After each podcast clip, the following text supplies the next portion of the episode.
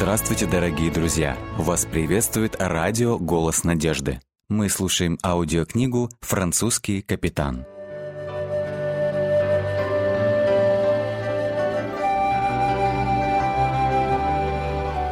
Глава 22. Золото огнем очищенное. Война, война, война – это все, о чем теперь говорили люди – Казалось, все, и хорошее, и плохое, было следствием войны, которую вела королева Анна. Нехватка привозного продовольствия, избыток местных урожаев, высокие цены, дешевая рабочая сила – все это из-за войны, утверждали в городе.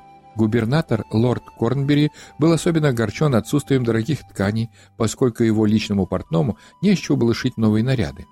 Но он бывал в полном восторге, когда экипаж какого-либо судна приходил в порт с новым призом, как он называл захваченные корабли с грузом.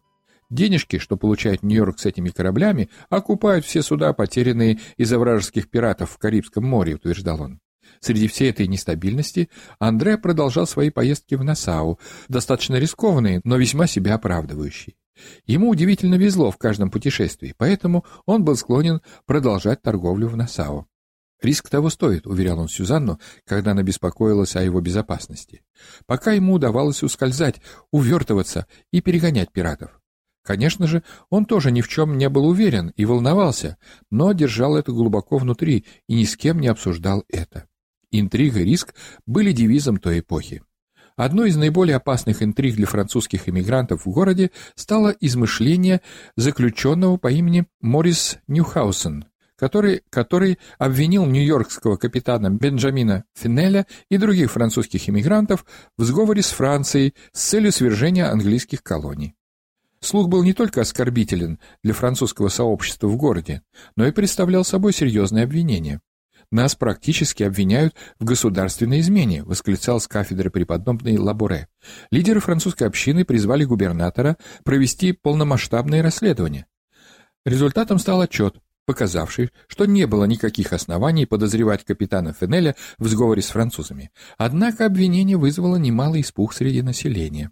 В этой атмосфере весной 1706 года Андре отправился в очередной, уже третий в том году, рейс на острова. Его первая остановка была, как обычно, в Чарльстоне.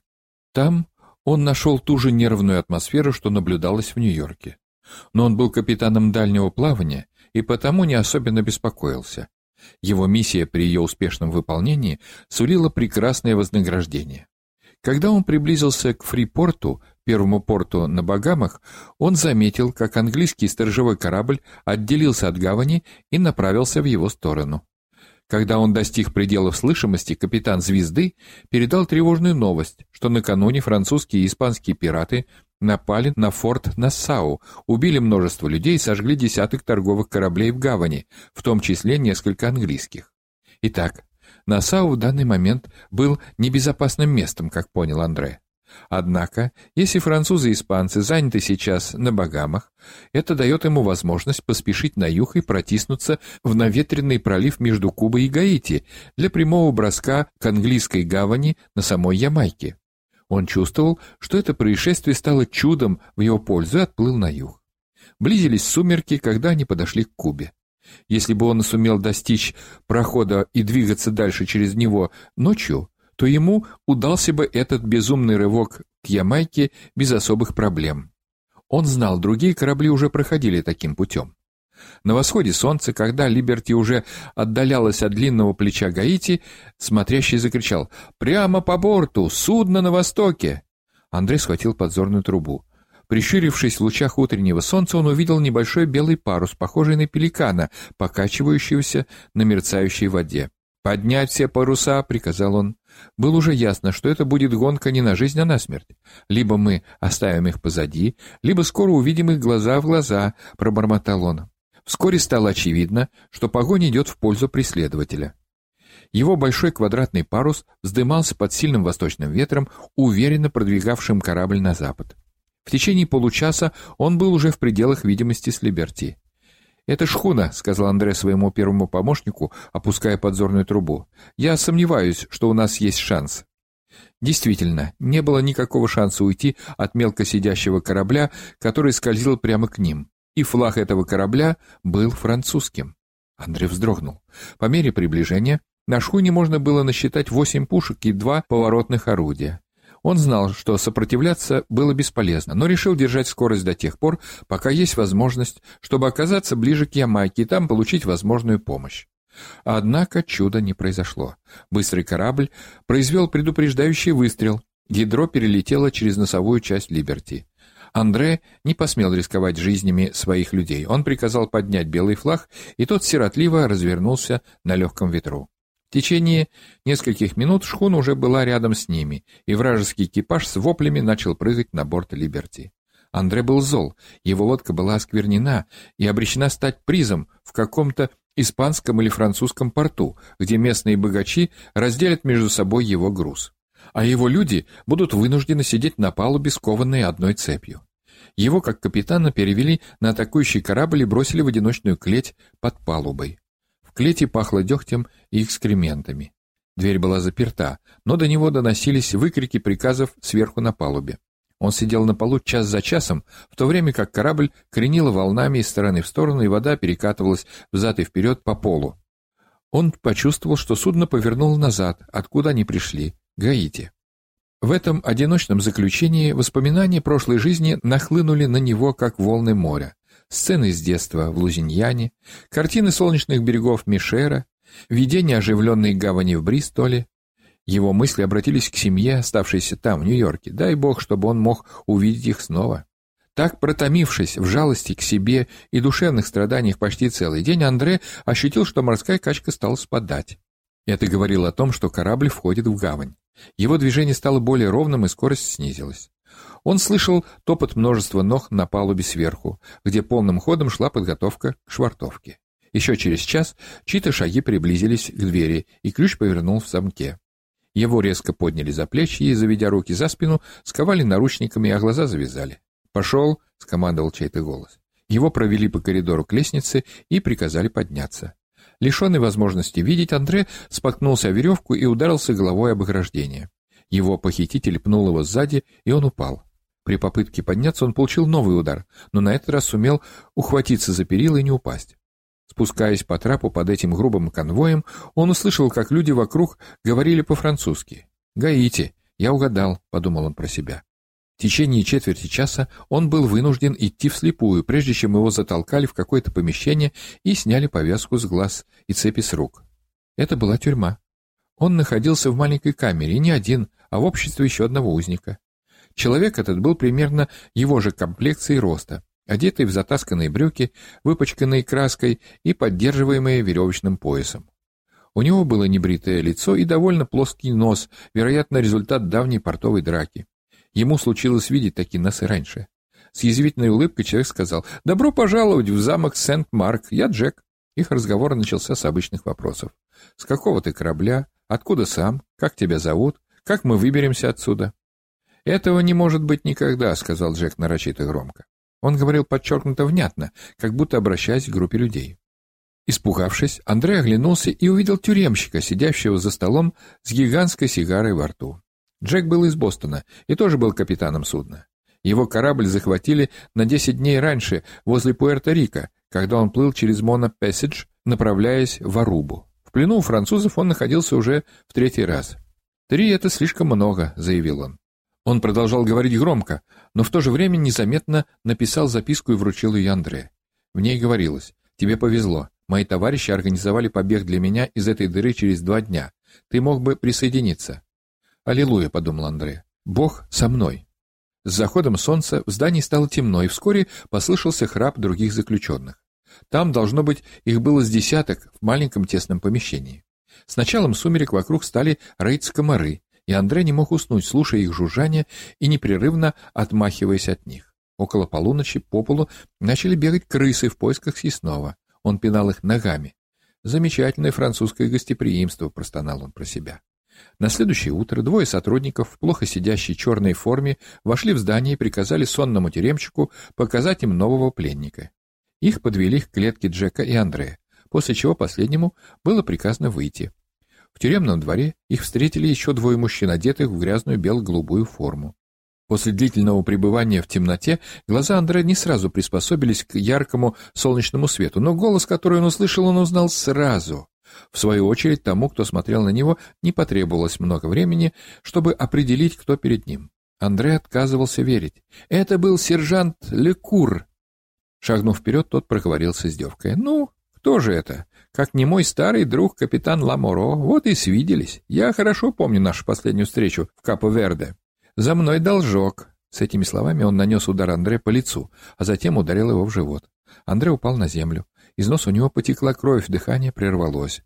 Лекур добавил еще два быстрых удара в бок. Он довольно засмеялся. «Ну что, премудрый и неуловимый кальвинист, я вырву твой поганый язык». С этими словами он ухватил Андре за воротник, чтобы снова ударить его в лицо, но двое товарищей в форме удержали его.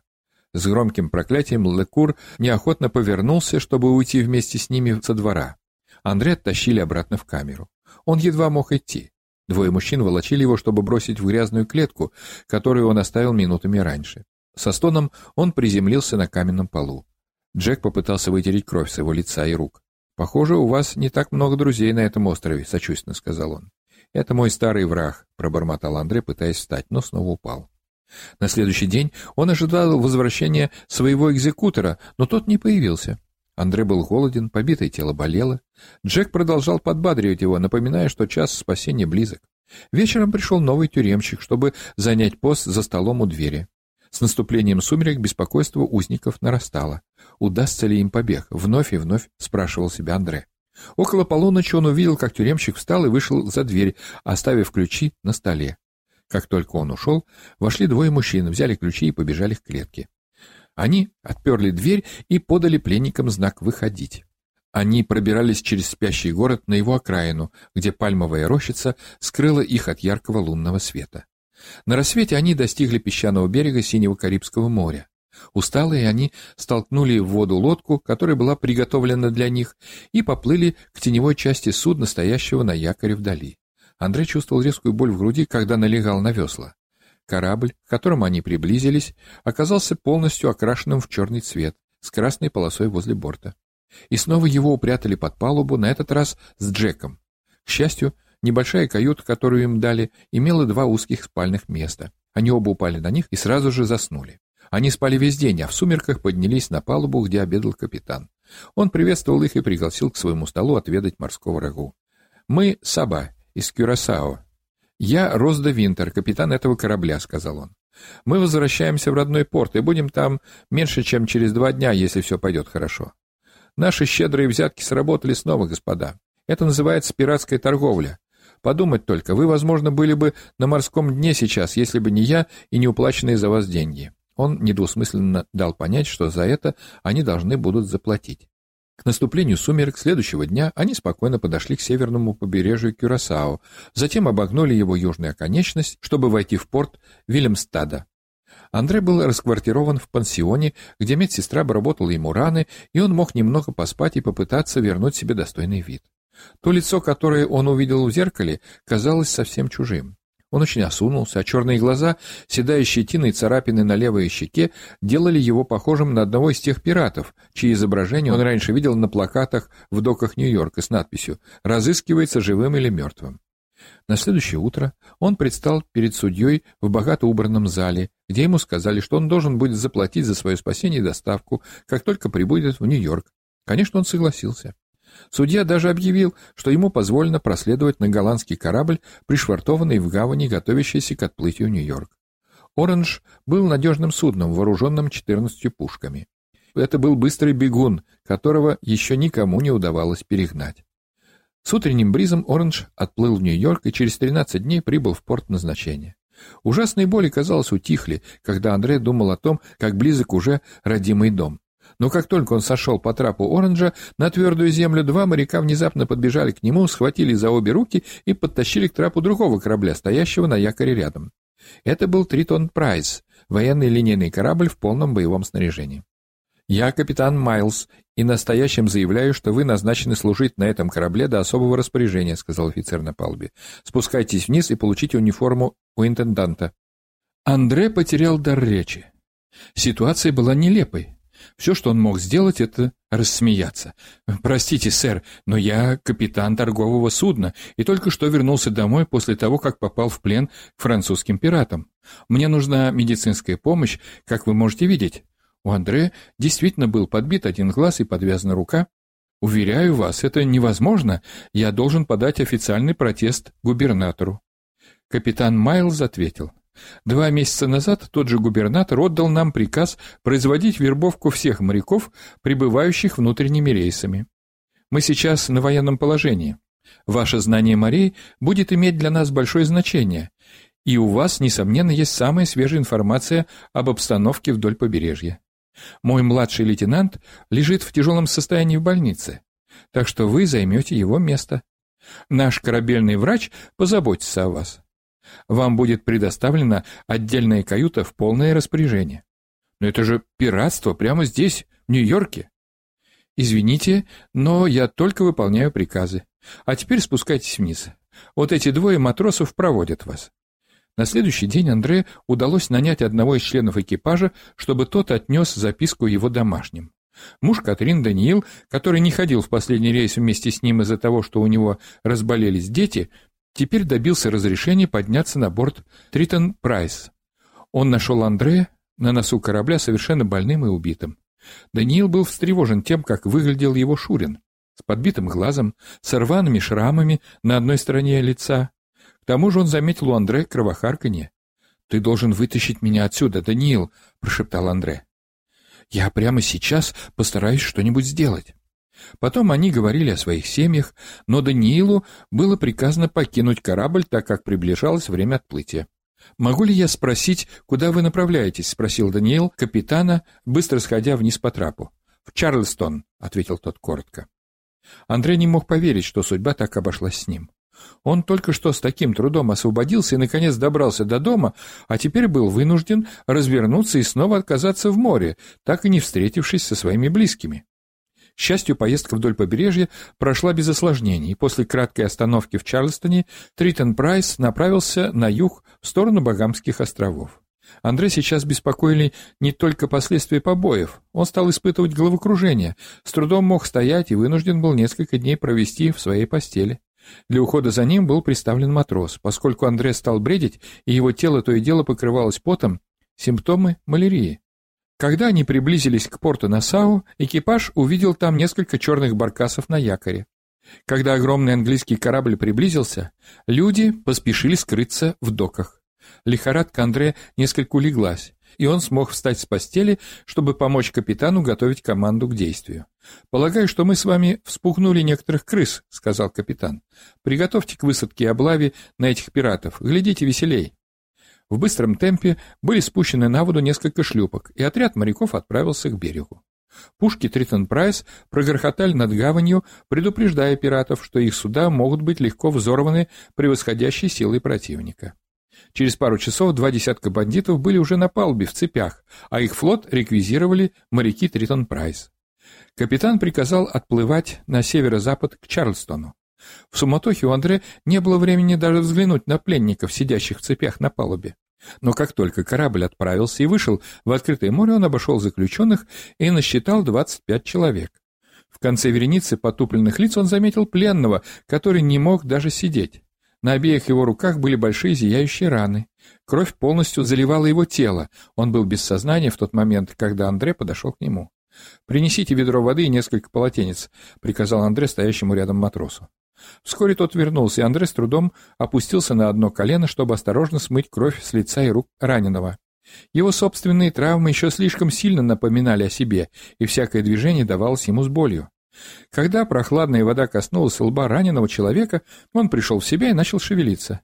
Внезапно его глаза широко раскрылись, он узнал своего доброго самаритянина. Андре тоже ахнул. Два старых недруга снова смотрели друг на друга. «Что ж, кажется, мы снова встретились, друг мой», — мягко сказал Лакур Андре.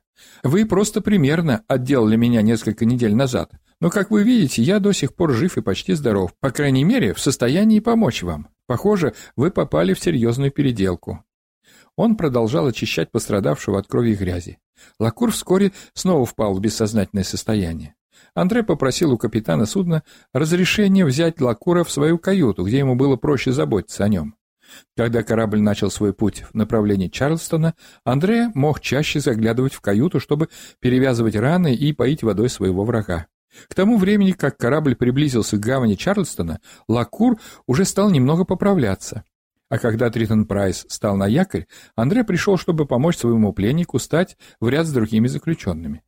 «Зачем вы это делаете?» — захныкал Лакур. «Делаю что?» — переспросил Андрей.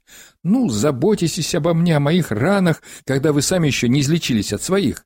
Надо было просто дать мне умереть там, на палубе. Потому что вы нуждались в помощи, и я был в состоянии помочь. Это то, что Господь хочет от нас.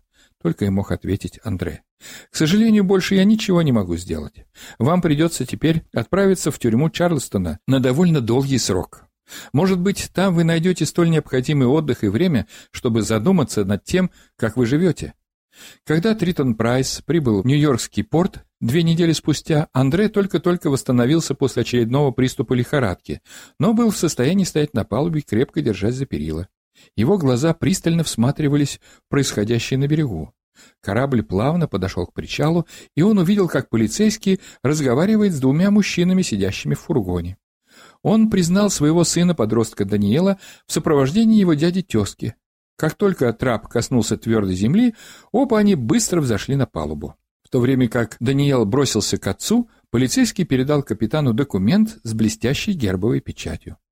В нем говорилось «Для капитана Томаса Майлса, командующего кораблем Ее Величества Тритон Прайс, Принимая во внимание, что Андре Ламоро, капитан судна «Либерти», согласно поданному мне ходатайству, пережил пленение французскими пиратами в Вест-Индии, был выкуплен с целью его освобождения и доставлен на борт судна «Оранж» для транспортировки в Нью-Йорк, но по прибытии в порт назначения был мобилизован для морской службы на борту корабля Ее Величества Тритон Прайс под вашим командованием, настоящим, приказываю освободить означенного Ламоро от службы на указанном корабле непосредственно в форте Анны в Нью-Йорке в четвертый день мая 1706 года. Его превосходительство Эдвард Виконт Корнбери. Капитан повернулся к Андре и сказал, «Господин Ламоро, я благодарю вас за службу Ее Величеству и желаю вам успеха. Надеюсь, что вы сможете вполне оправиться от суровых испытаний этого плавания. Можете быть свободны. Два капитана отдали честь друг другу, и, поддерживаемый с обеих сторон двумя Даниэлями, Андре, хромая, покинул корабль, чтобы пересесть в собственную коляску. «Слава Богу! Я дома!» — повторял он. «Слава Богу! Я дома!»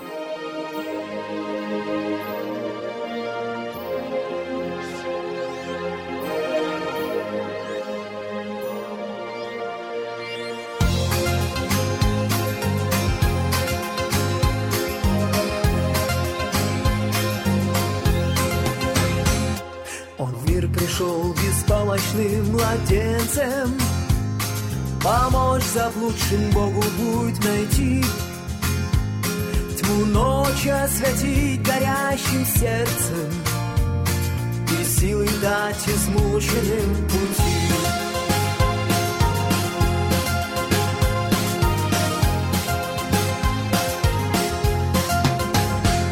Престол оставив славу поклонение Восприняв крест позорный, как злодей Добровольно чашу искупления. Голговских муках за людей испил Живи и помни, искуплен кровью